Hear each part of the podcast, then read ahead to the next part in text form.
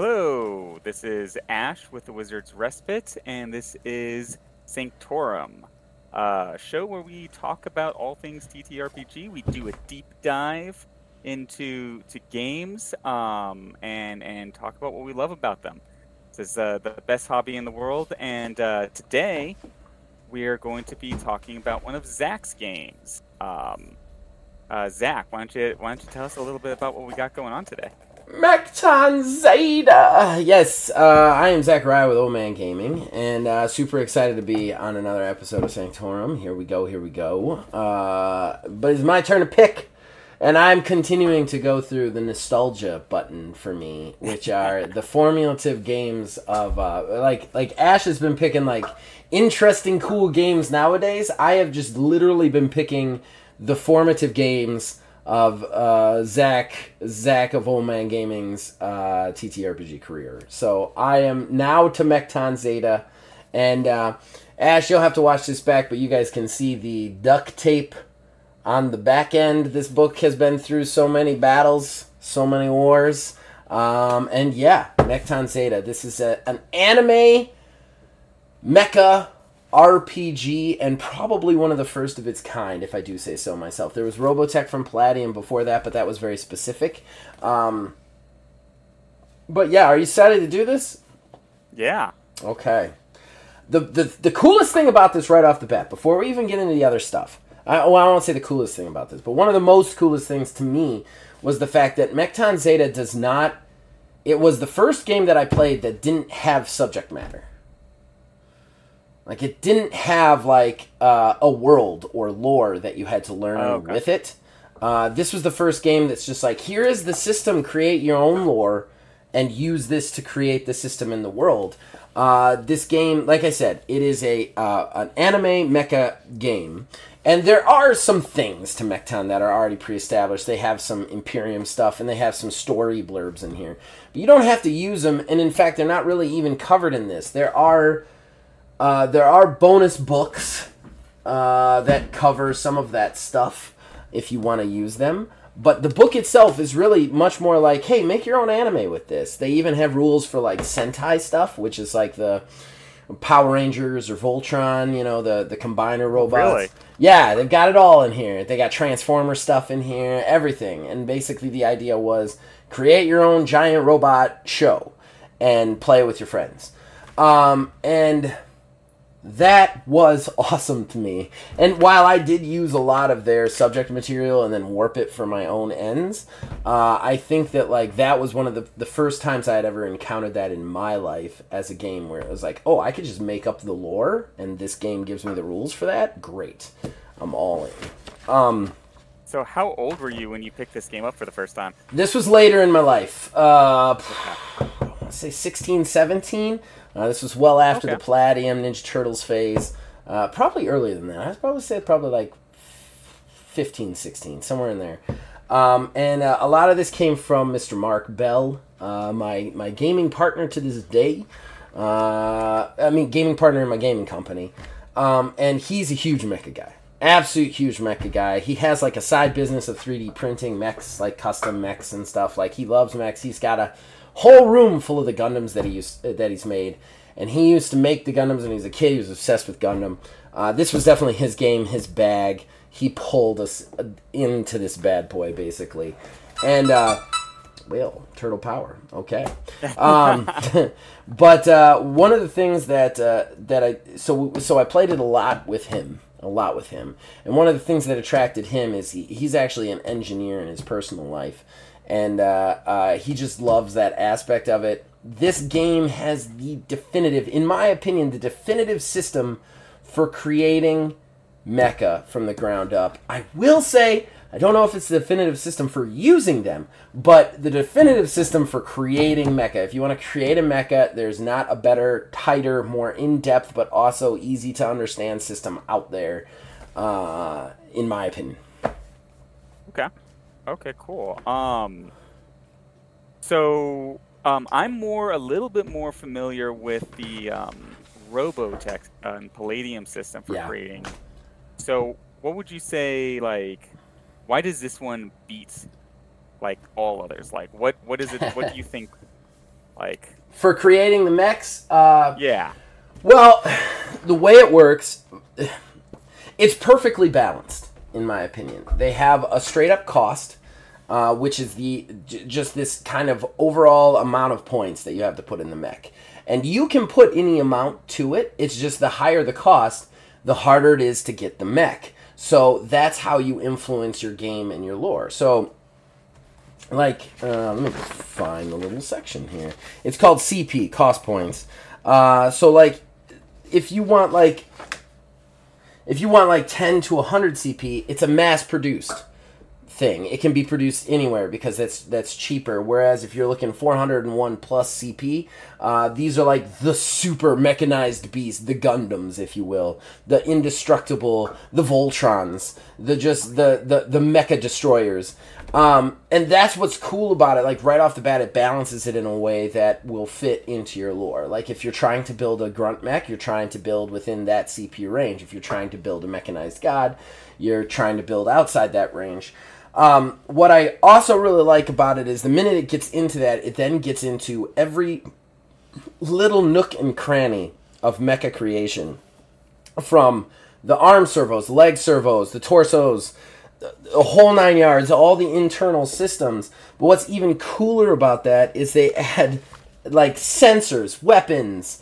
Uh, they have uh, special systems like making it a mecha beast or making it uh, a, a, like I said, a Super Sentai or a combiner. And these all turn into cost points that then tell you how expensive this mech will be, um, and how rare it would be out in your your world which is just really cool. And what's even cooler about that is if you really wanted to go outside that and you wanted to be like, well, all I want all my mechs in the entire game to be super mechs, you can. You're making your lore. It's just this is the guideline for it. Um, okay. Everything is measured in like kills, space, cost, and then it just kind of like spider webs down, almost like the old Mecha Warrior PC games, if anybody uh, uh, out there knows what I'm talking about. So if you buy a leg that's cheaper, it's not going to have as much space to put armor and weapons on it. Uh, whereas if you buy a more expensive leg, it costs more, but you have more space to put armor and weapons on it. Uh, they even have rules for uh, if you get the Mekton Plus. They even have rules for like command armor, which is like armor for the giant robot that it puts on. Um, so they just just like anything giant robot is this thing. Uh, the other thing that I really like about it is the way it's presented to you is concise, simple, takes you through it.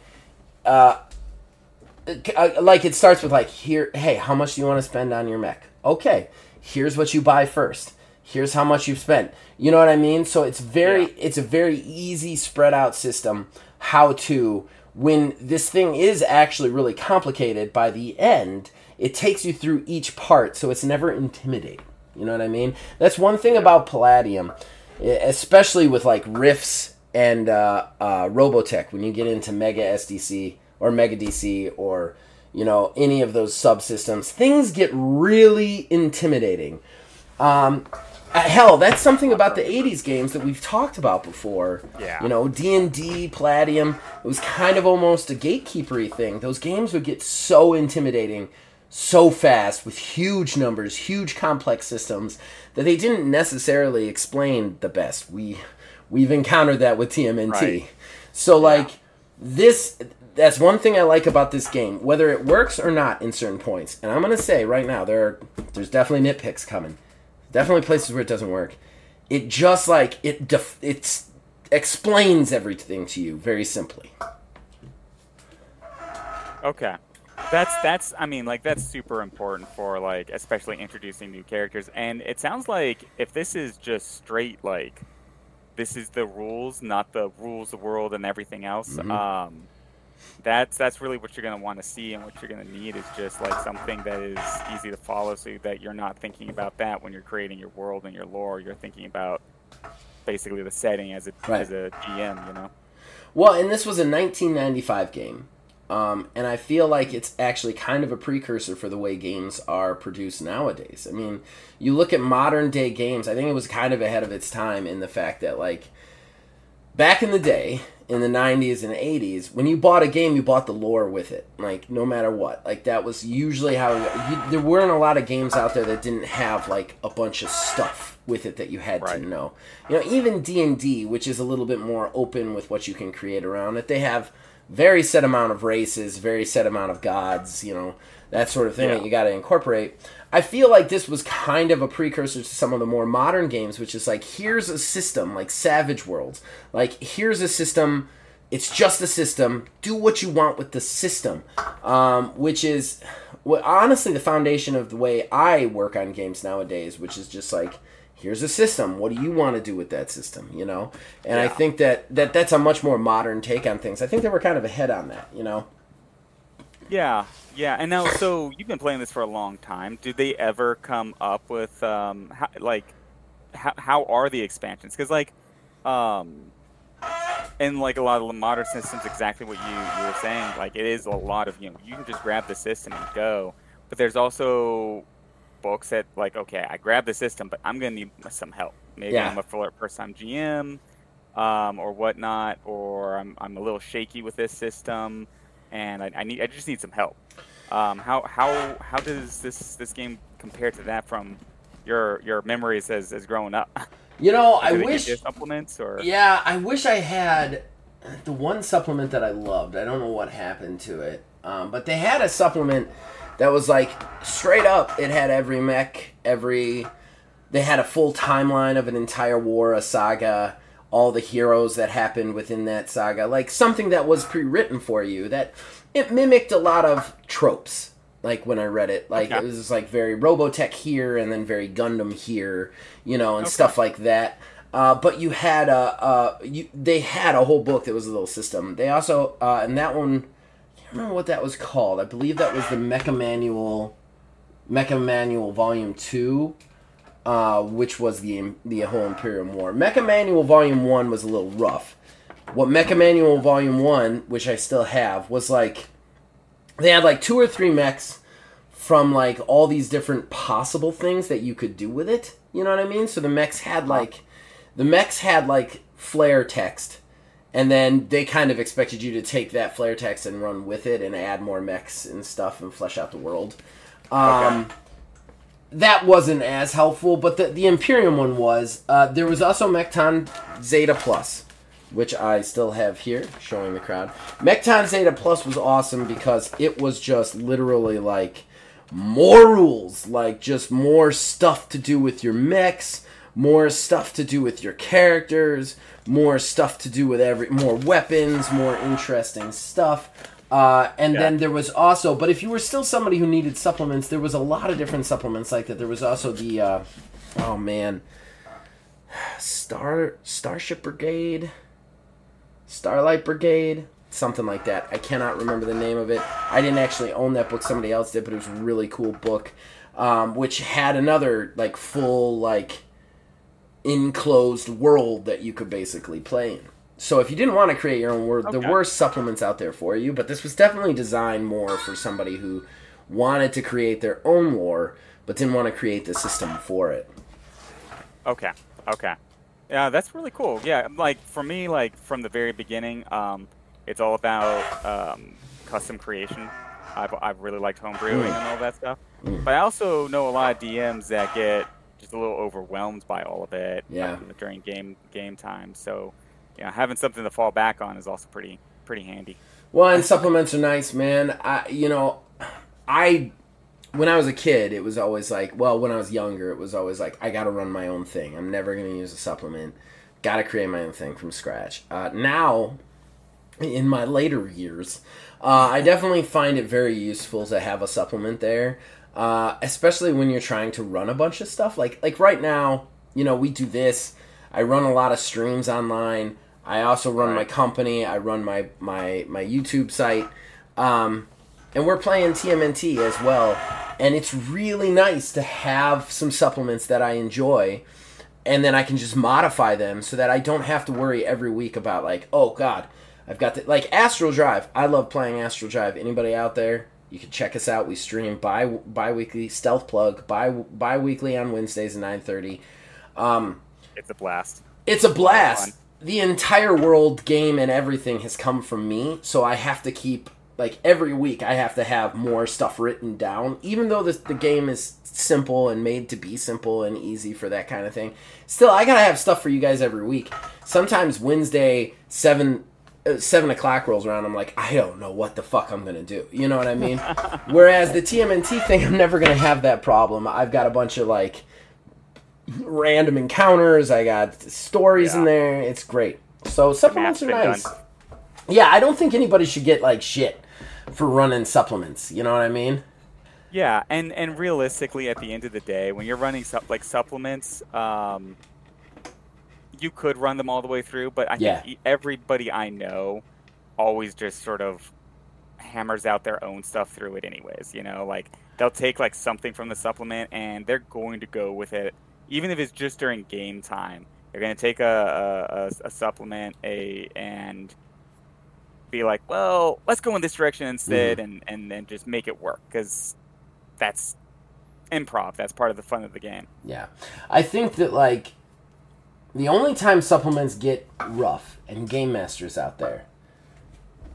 We've said it a lot and I'll say it again. Game mastering is not a rock and roll. As much as I like rock and roll, it's not rock and roll, it's jazz. It really is. And I hate jazz in every other form.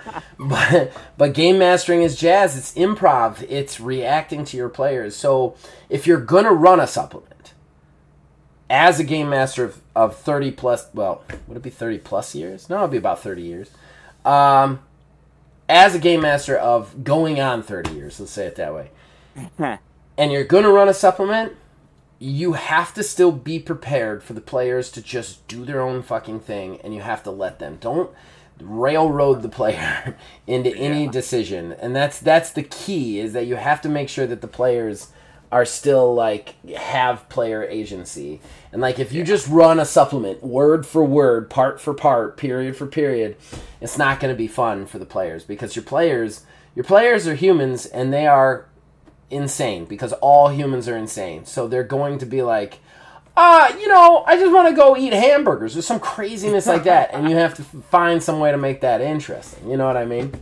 Oh yeah, yeah, and and um, that's really good advice, uh, especially I think for people who are just trying to jump into the hobby and look at these Yeah. things. Um, supplements are there to help, not not be a crutch. Oh yeah, They they can drag you down if you're not using them correctly. You know, like anything else. Like yes. got to use it the right way for how it's supposed to be used. And I I'm not railroading's not bad. I'm not going to name names, but the one time I played a uh, well, not the one time. One of the times I played a Star Wars RPG.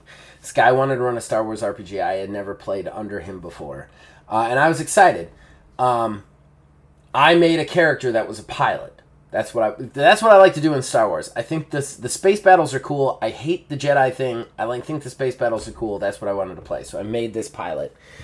Uh, he tried to talk me out of being a pilot to start. Already we're in trouble now. Try to Yeah. char- talk me into being a Jedi, which I don't want to be a Jedi, and I want to be a pilot. And he's like, "Well, this okay, going. yeah." So we were a pilot, and then I showed up, and I'm going to tell you right now, this guy had a map and miniatures for everything. I mean, role playing scenes. Like you're in a bar just talking, and it's like you have to move your character, your little figure over to talk to people. Th- th- This is one of the yeah. This is like these things are are there to help. You know what I mean? I don't personally like miniatures because of the fact that I think it takes agency away from the player. You're seeing those miniatures, you're seeing them on the board, and I'm not knocking people who use miniatures. Okay, there's good. an argument. This is gonna this is gonna turn into a miniature digression. This is our digression. Prepare for our digression, ladies and gentlemen. Where are we gonna go? uh, prepare for the digression. Uh, yeah, there's an argument to be made for miniatures and not. I'm a theater of the mind guy. I always have been. We're actually going to discuss that later with Mekton. But uh, um, one of the things that I don't like about miniatures is that, okay, when somebody's describing a fight to you, right? Like somebody's like, okay, all right, he comes at you with the gun. You catch him with the gun. You you you hit him with your knife. You stab him here. He falls backwards. You're seeing all that action in your head. You're seeing it all play out, and you're seeing it in your own way play out in your head. Your imagination is playing it out in a completely different way that is probably the most cool to you. The minute I put two miniatures next to each other on a map, okay, and then I still say all that stuff, the only thing you see is those two miniatures on a map. That's something that Right. always drove me nuts about miniature play. I understand that it makes it much more like I, I'm not gonna lie. There are definitely times where I wish I had a minute, like a big five-person battle. They're taking on like ten enemies, and it's like, okay, well, was I behind him or behind him or behind him? That gets complicated. I'm not saying that that doesn't get complicated. We've definitely been in points where I still take out a piece of scrap paper and go, all right, dude A is here, dude B is here, you are here, he is shooting from here. Still, I tend to lean towards that theater of the mind because the whole point of role playing to me is the power fantasy. That's why you're doing it, that escape from reality. And to give a person the best power fantasy is to let their brain do with the information you're giving them the coolest thing that it can possibly do. You know what I mean? for sure. And that's one of the I- reasons I lean towards it. I definitely, I definitely understand uh, what what you mean. Um, I I've go- I've sort of gone back and forth on this. Yeah. one. Like right now, I'm using um, um, maps and and and uh, tokens and miniatures, but I've also done it the other way. I like them both for two, two very different reasons. Um, the thing that I liked about the miniatures is basically exactly what you said. Like me straight up, I Mhm. cannot remember numbers. Yeah. So when I say somebody's like 60 feet away, two minutes later they're going to be 90 feet away. two minutes later they're going to be like 10 feet away, and it's Yeah. like I'm lost. I'm just gone. right. right. Um, I, I just I do not have a n- mind for numbers. They drop right out of my head. So having that there, eh, it helps me just keep Yeah. track of the chaos. Yeah. Um, and um, also, you know, I I- you know I played. Yeah, I have. Uh, I think uh, you've mentioned this before too. But I have uh, ADHD. Um, I have a player actually in one of my uh, games who also has it. Um, just having something to zero in on sometimes helps us out a lot. Yeah. Um, but at the same time, um, I well, first off, I would never do anything that is not combat Right. in a a map. I would never do a bar. I would never do anything like that. Right. Um, most of the time, if it's like a random combat, I'm a little iffy as to whether I'll even have the map or anything Right. like that ready. So I'll just say screw it, theater of the mind. It's when it's like I got 50 guys on the field, you know, and they're all coming towards four, you know, people, and they have to just start going like crazy here. And Yeah. um, Yeah.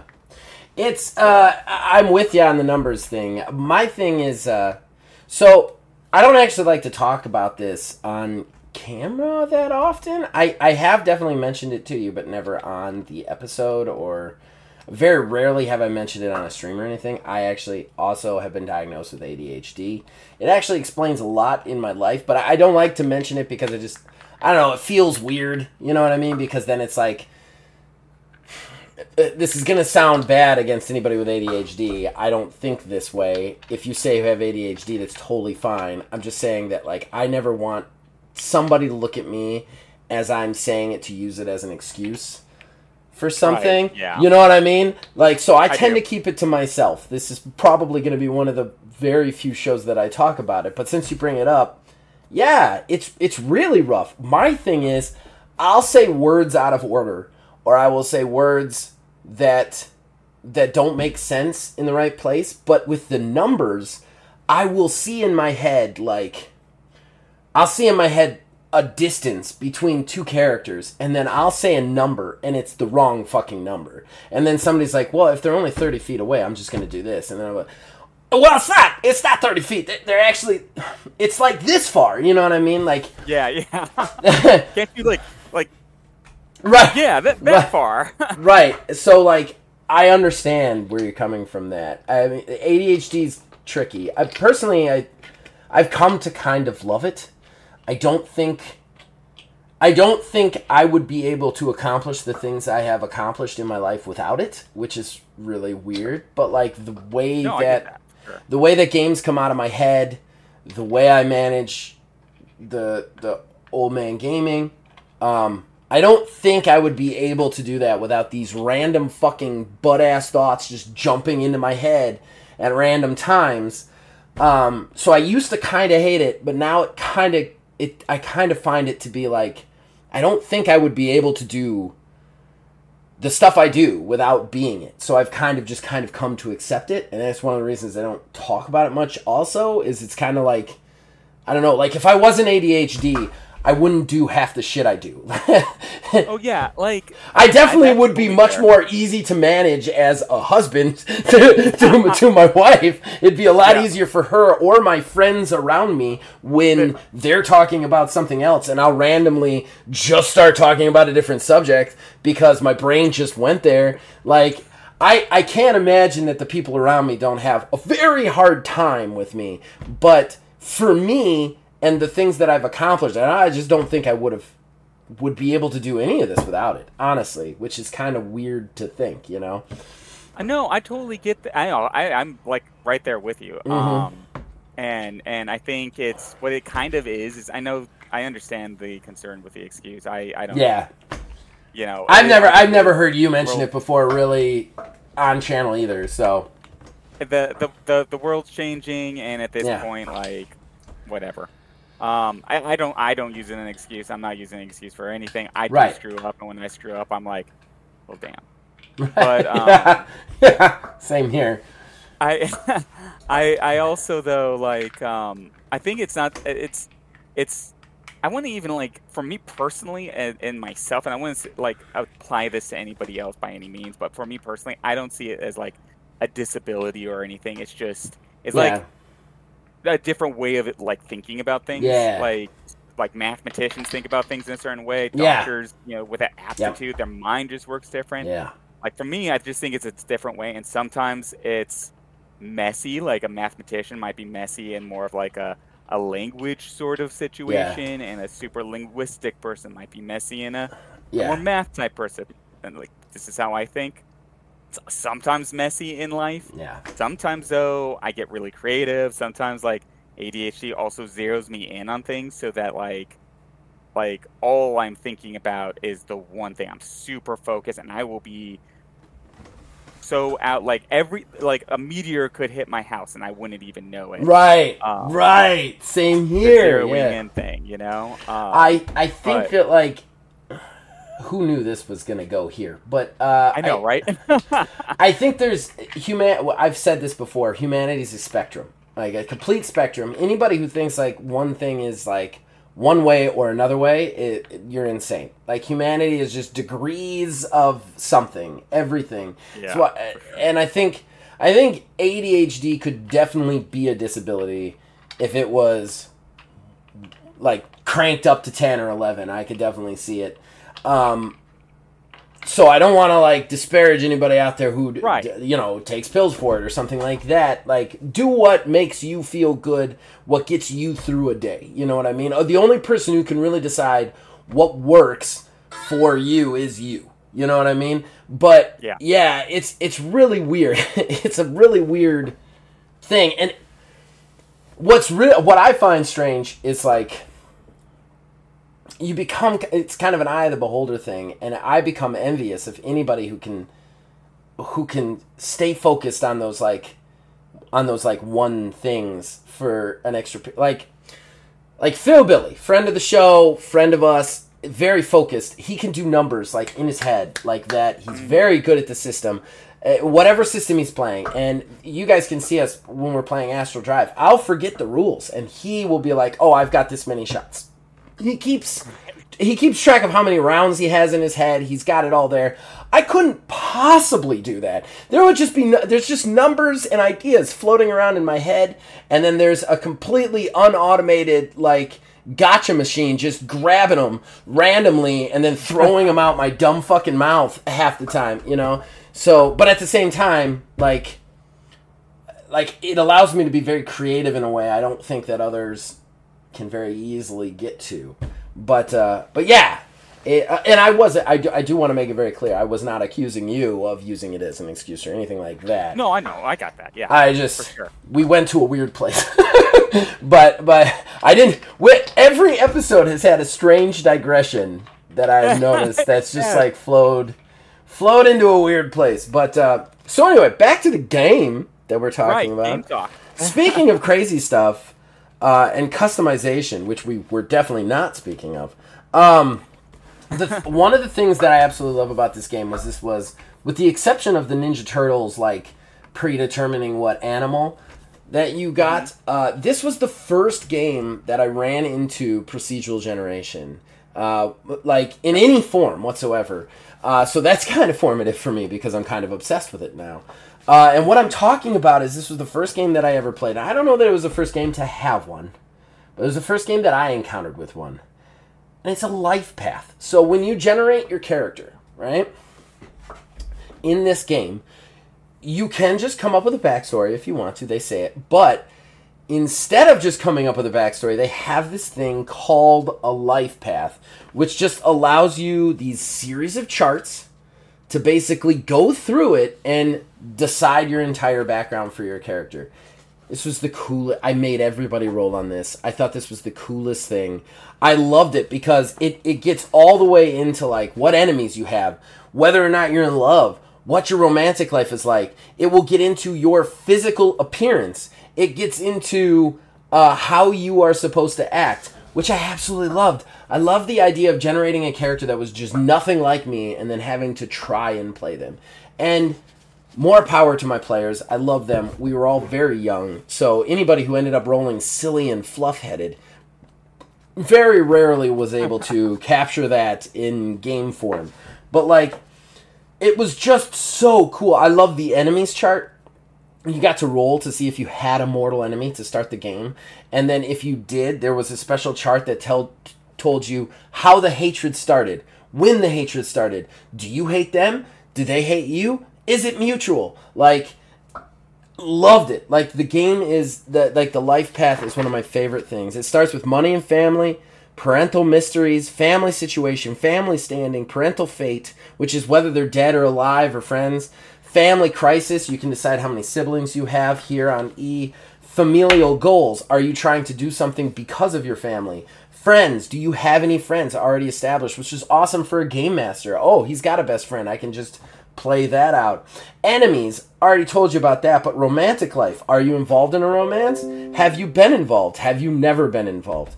Uh, uh, then it would be ah love, like whether you are in love, not in love, on prowl. Are you single? Are you trying to date? A tragic love affair. Did they die? Are they gone? Did they leave you? Did they dump you? And then it would actually go into physical and personality traits, which had hair color, hairstyle, eye, eye color, personality traits, thing you value most, your most valued possession, person you most value in the world. Um, and then there's actually extended life paths, like even more like life path options in the Mekton Plus book. This was just so cool to me to the point where I would actually use that later in life, just the life path for other games. Like I'd be like, we're just gonna really quickly roll on the life path here because Yeah. it was just It so sounds like cool. you could use that for like just character creation across the board.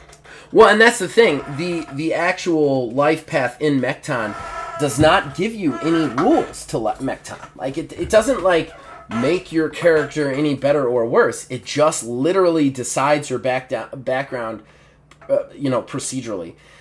With that, like you can literally use that table for any game, and it will just about work. Like any game, uh, with a little bit of minor tweaks. Like so I would use that whenever somebody showed up and like, I want to play, but I don't have a character. I'd be like, I'd pull out the Mekton Zeta. I'd pop open the life path. I'd be like, let's roll that character up. Let's see what you're playing today. And I think that that was just one of the the coolest tools I ever had as a long term game master. And when I was younger, you can ask all of my Cleveland Heights friends. I was the game master. Period. That was it. End of story. if we were playing, I was the game master. So like that was just a huge tool for me when we are like, let's try this game, a one off maybe. Somebody's like, I don't have an idea. Life path, baby. Life path. Uh, it was just I loved it.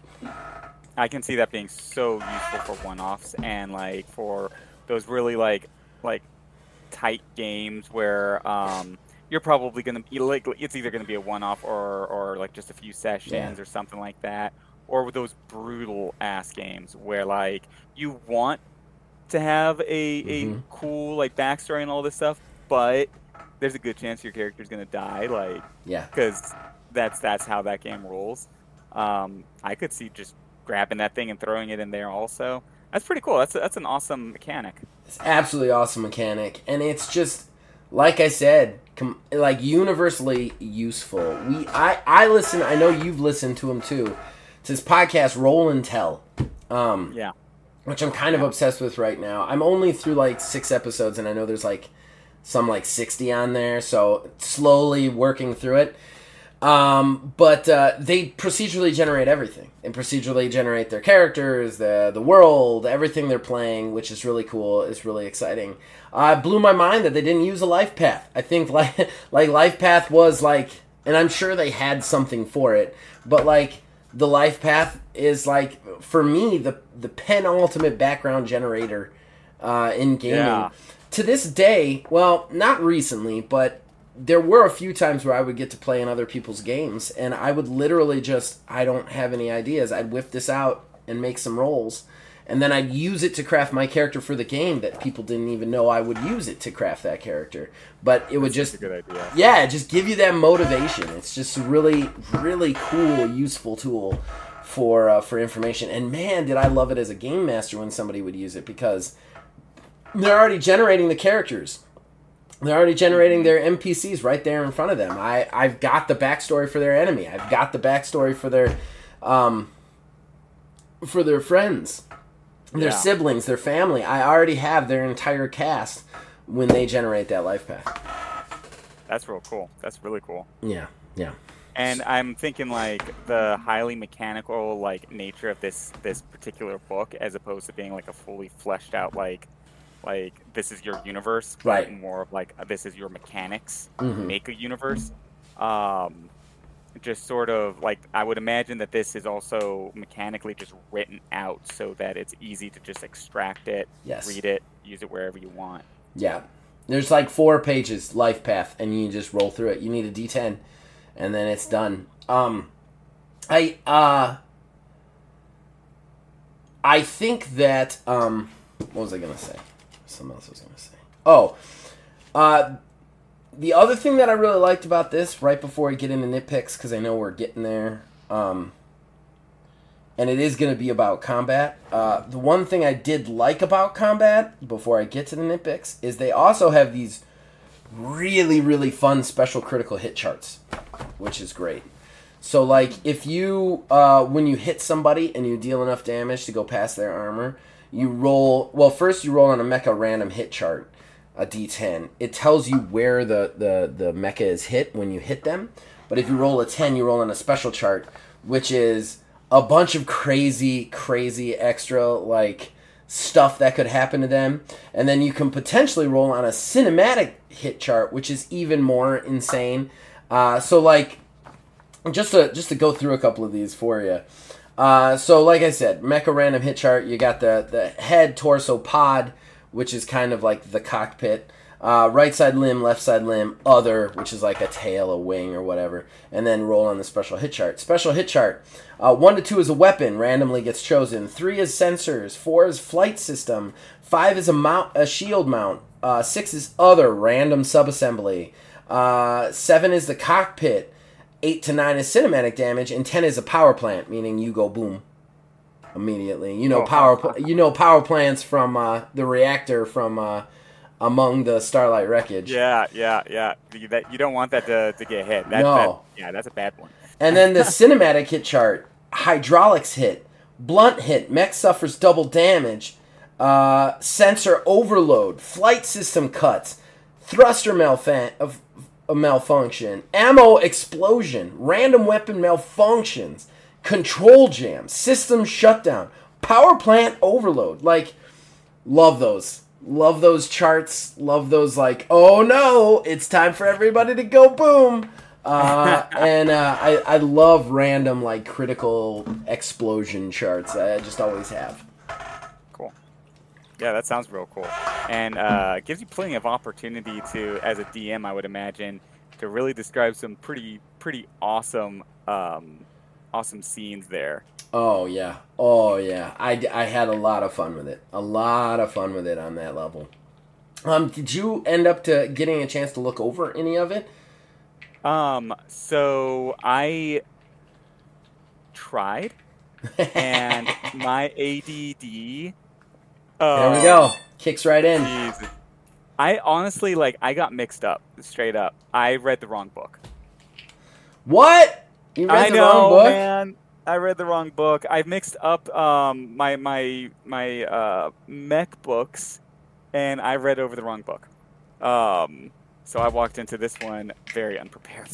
That's okay. That's okay. I'm prepared. I, I've, all honesty, I've walked into a lot of these unprepared. So I well, I mean, it's crazy because like I was like, okay, cool. I I, I mean, I I, was, I had a crazy week, but I was able to really catch up today. I walked into this to this, uh, and I, we didn't even talk about before we started filming. Um, yeah, yeah, we didn't. what we're what we're doing and uh, then when we started filming and you said the name of the book and i was like oh that's not the book i looked up what book did you look up? Just out of curiosity. Um, i did look up and i actually it came back to i read this when i was a kid uh, i did look up robotech oh. and i was like i, I just i don't know if it's because my my Oh. i read it when i was a kid I get it. I get it. but like It's something that. broke in my head and i was like oh and it's palladium i got I had this. just talked about Palladium a lot, so yeah, I get it. I get it. Uh, no, that's totally fine. So I guess nitpicks are all on me then, right? Unfortunately tonight they, are That's okay. I love the sound of my own voice. Um, the, uh, the my biggest nitpick. Okay, my biggest. I have two giant nitpicks for this game, um, and they were always my nitpicks back in the day. Uh, my not as big nitpick is all the combat rules. While they are you're you're able to take it out of them, they're all for hex based like map mech stuff. Um, you're you can do theater of mind with this one a lot easier to say than say like your BattleTech or whatever. But uh, uh, it's it's very it's very obvious that like the distance they want you to travel is an amount of hexes, and this is how you get the amount of hexes and stuff like that. It's convertible, but it's very there's a lot of hex based talk. I hate maps. Talked about this already. I hated maps even more when I was younger, so that drove me nuts because I had to kind of like on the fly be like, all right, well, hex is blah blah blah blah blah. You know what I mean? yeah yeah yeah Um, my next biggest nitpick, and this is the biggest problem I have with the entire game, is the game is slightly broken, and here's why. So for a character, right? Here's your stats, your main stats: intelligence, cool, reflexes, attractiveness, empathy, tech ability, luck, move allowance, body type. Okay? okay None of this matters in a mech. Only reflexes matters in a mech. That's it. So like intelligence helps you get skills.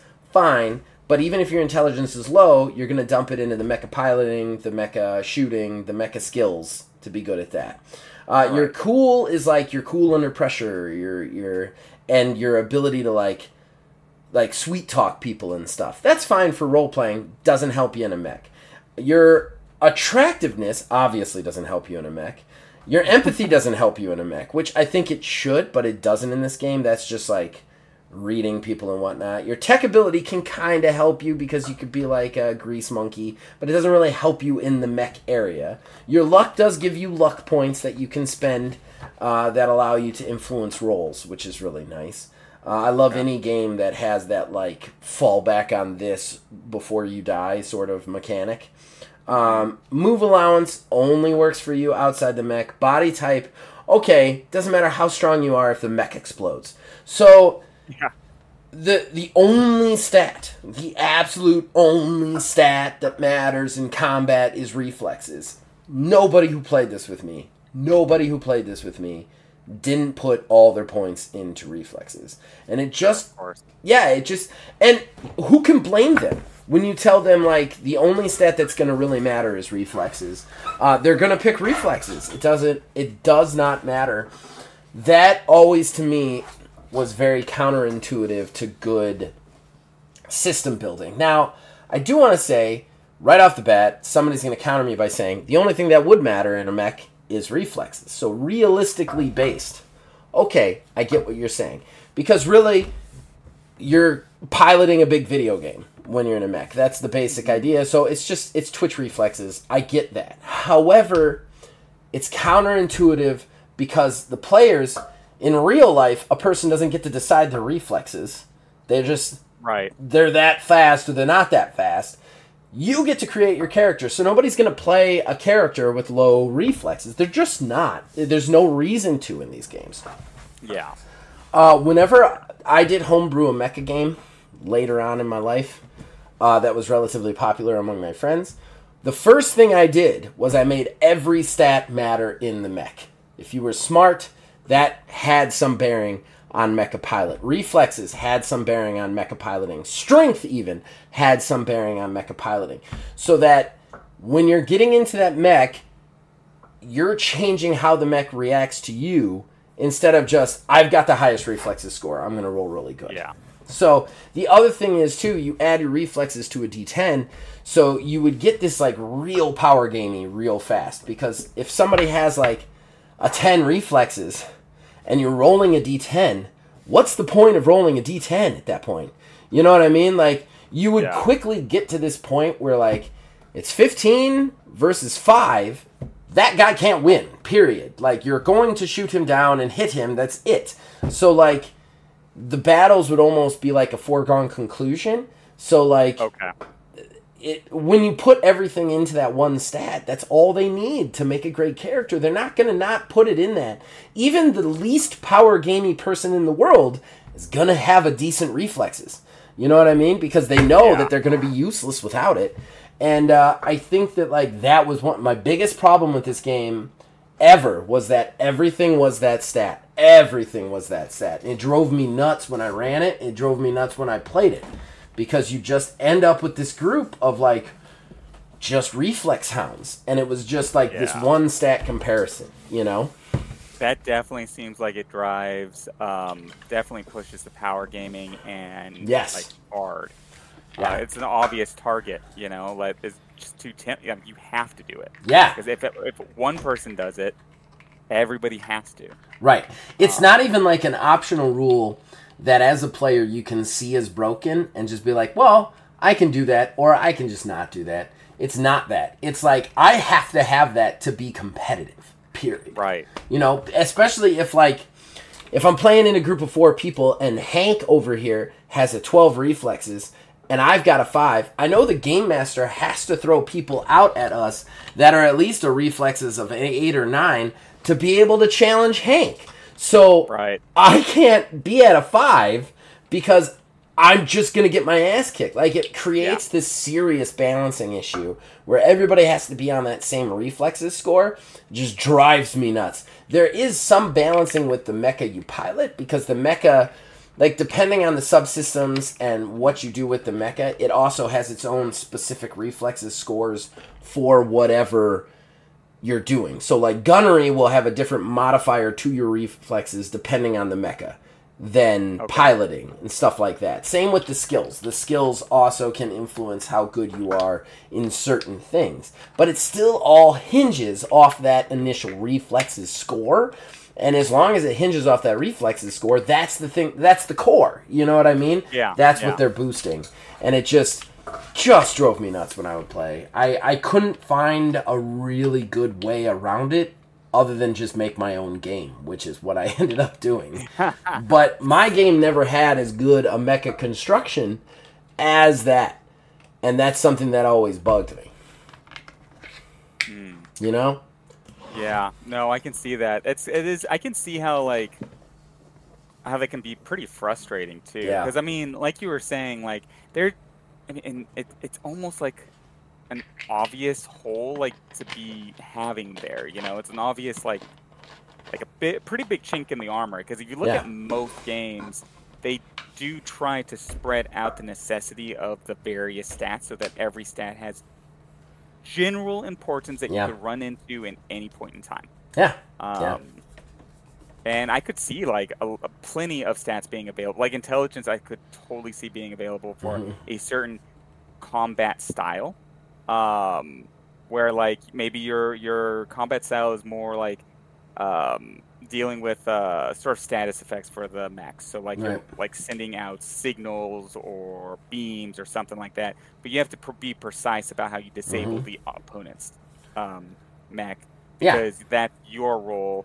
You're not the go in like slice. You're the Right. disable guy, Right. you know, or something like that. and they could have very easily uh, I, I feel like made some of those stats be much more like useful to the mech even though it's not necessarily an intuitive decision or a realistic decision but hey you're making an anime game what's realistic about anime like just do the thing that makes sense you know and somewhere along the line I, I feel like somebody missed the, the, the book the the missed the boat on that and just just poured it all into reflexes. It just still drives me nuts.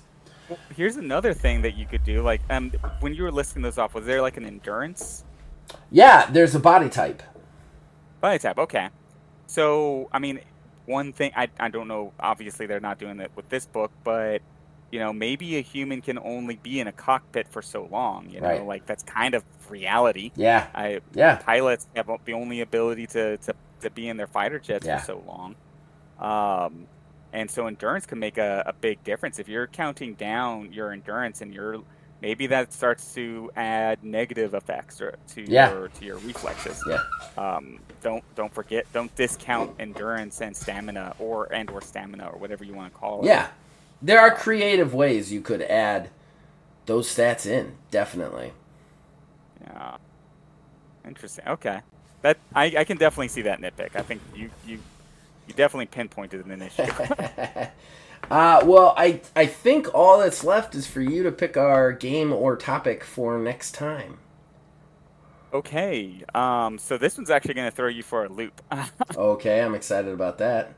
um, so I mentioned this to you a couple of times, um, I think in, in different areas, but I'm actually going to go complete different direction Okay. and do a TTRPG that I have um, never played.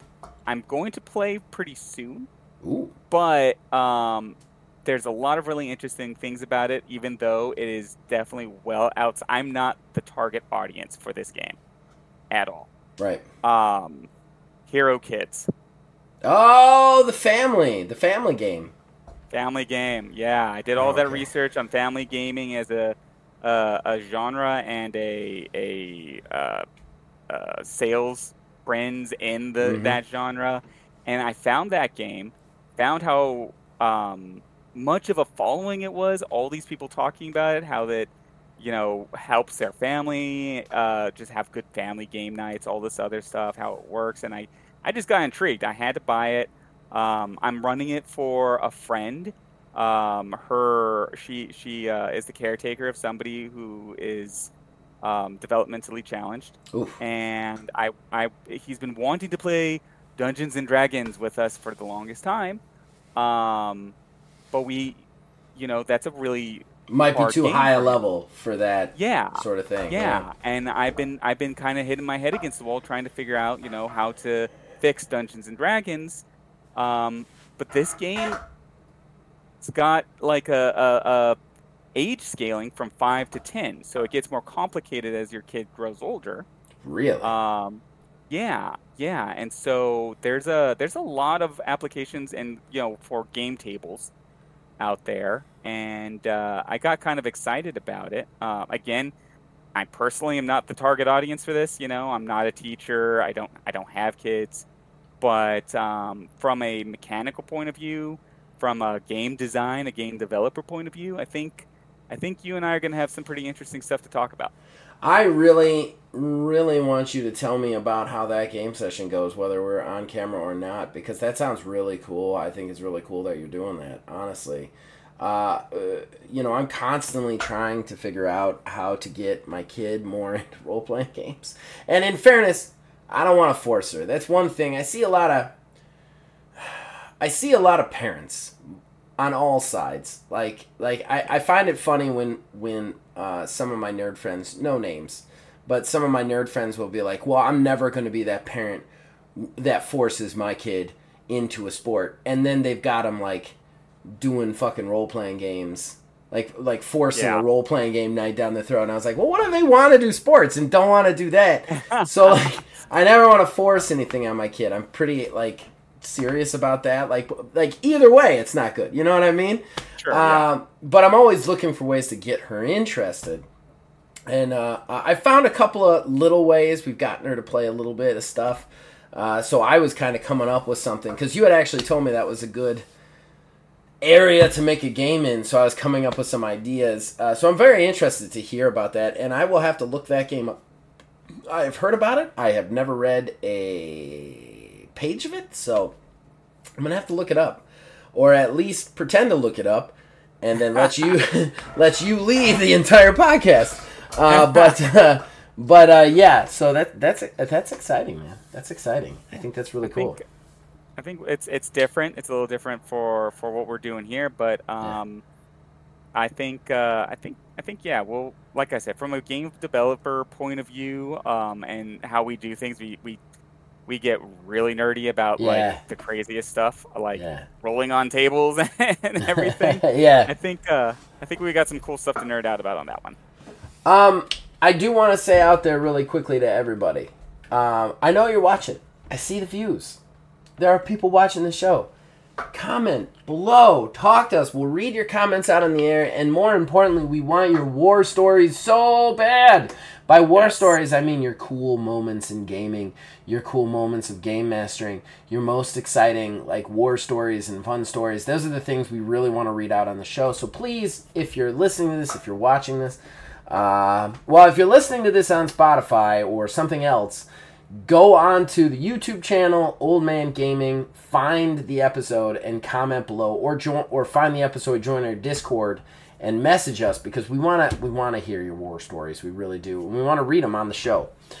Yeah, Um, those are so much fun. Other than that, do you mind if I do my plugs, sir? Go for it. All right. So for uh, well, it's already happened, but uh, this last Wednesday because we record this uh, before we do the stream, but it comes out afterwards. Uh, was Astral Drive episode six? You guys are watching that. I appreciate it. Uh, you can definitely comment on those. Let us know if you're enjoying it, what you're liking, what you're not. Uh, that is for a system that is coming out from my gaming company later on, uh, probably early July at this point. We're editing it. We're putting the finishing touches on it, but. Uh, so please check that out. Also, please check out Getting Over. Uh, it's been slowly getting some views, slowly climbing up the views. It's a, it's a little bit more niche, but uh, it is a wrestling, a professional wrestling promoter simulating journaling game. I created it myself. It is only four dollars on Drive Through Games. Should that sound in any way interesting to you, and all upgrades to it will come to you just for that four dollars. I'm never going to charge you another cent, and every time I add to it, I'm just going to put it right into that document, and you will have access to it. Um, but if you want to see me do it, which is kind of a fever rush of me being on stream by myself, basically telling you the story of a wrestling show, please check that out. I have a ton of fun doing it. I love doing it. I'd really ha- like to have as many reasons to do it as humanly possible, namely people watching it. Uh, and then finally, you can check this out. I'm keeping it to just TTRPGs, but the 20th will be our next Teenage Mutant Ninja Turtles and Other Strangeness stream. Uh, the Stump Gang will return. So sorry for anybody who watched the last one and saw the sound problems we had. It was my own stupidity. I'm going to try and fix that at some point in the future. But please come back on the 20th. I will make sure the sound is good. Myself, Wizards Respite, and Phil Billy 330. We're doing Palladium's TMNT with a couple of homebrews that I really felt worked uh, really well this last time. And uh, yeah, it's really fun. He plays a uh, a, uh, an armadillo in a cowboy hat with a giant gun, and then Phil plays a uh, conspiracy theory obsessed crocodile. They both are like adopted siblings to these three orphan girls. So much fun. I'm going to be running Truckin' Turtles for them with a lot, a lot, a lot of creative licensing. So I'm really excited for that. Um, and I think that covers all my plugs, sir. Okay. Um. So for me, you know, Wizards Respite, you may be watching this there because I do put these videos on the Wizards Respite. Um, it's a, a site dedicated to TTRPG and you know all things that are indie gaming. Um, I'm working on a variety of things. The big project I've been working on lately is doing a deep dive into the industry and trying to get some market research done, and I'm making articles about that. So if you're a game developer, check those out. Um, if you're more of a player, I got a bunch of other stuff on there that, that I think you might like. Um, and then, yeah, this show, you know, um, Astro Drive, uh, again, like, the Stump Gang! Our time is, what's that? The Stump Gang! and the Stump Gang, yes. All there, baby. The, geez, the, the, um, playing an armadillo with a, a thick Texas draw uh, and a six shooter has been so much fun. That And- last and- game, it depresses me that the sound is bad. It was the best game I have ever game mastered or been a part of. You and Phil were so much fun. You both role played so well. The action was amazing. The fights were great. Like the whole thing was great. I just wish I hadn't f that sound up. It it, it literally it's like it tears my gut apart. Tears it and, apart. You know, like I we were saying this. This didn't happen on the show, but um, I that night had massive yeah. uh, tech Yeah. problems that continued on for multiple days. Uh, uh, Zach's having tech problems over here. I mean, I've been saying for like pretty much the last four or five days, it's just been gremlins are, are roaming the the streets right now. I don't Right. know who's feeding them after midnight, but stop it. Stop, stop, Stop it. it. They were on top of us that that show, Yeah. and it was it was so bad that it was that show. Ah, That was a good one. That was All right. game. well, I think we're done, man. Um, like I Yeah. said, check out wizardsrespite.com. Please also check out Old Man Gaming. Also check out Axiom Games LLC slash Old Man Gaming on Twitter. You can also access my Linktree there and all the games that my company has produced so far. We've got more coming.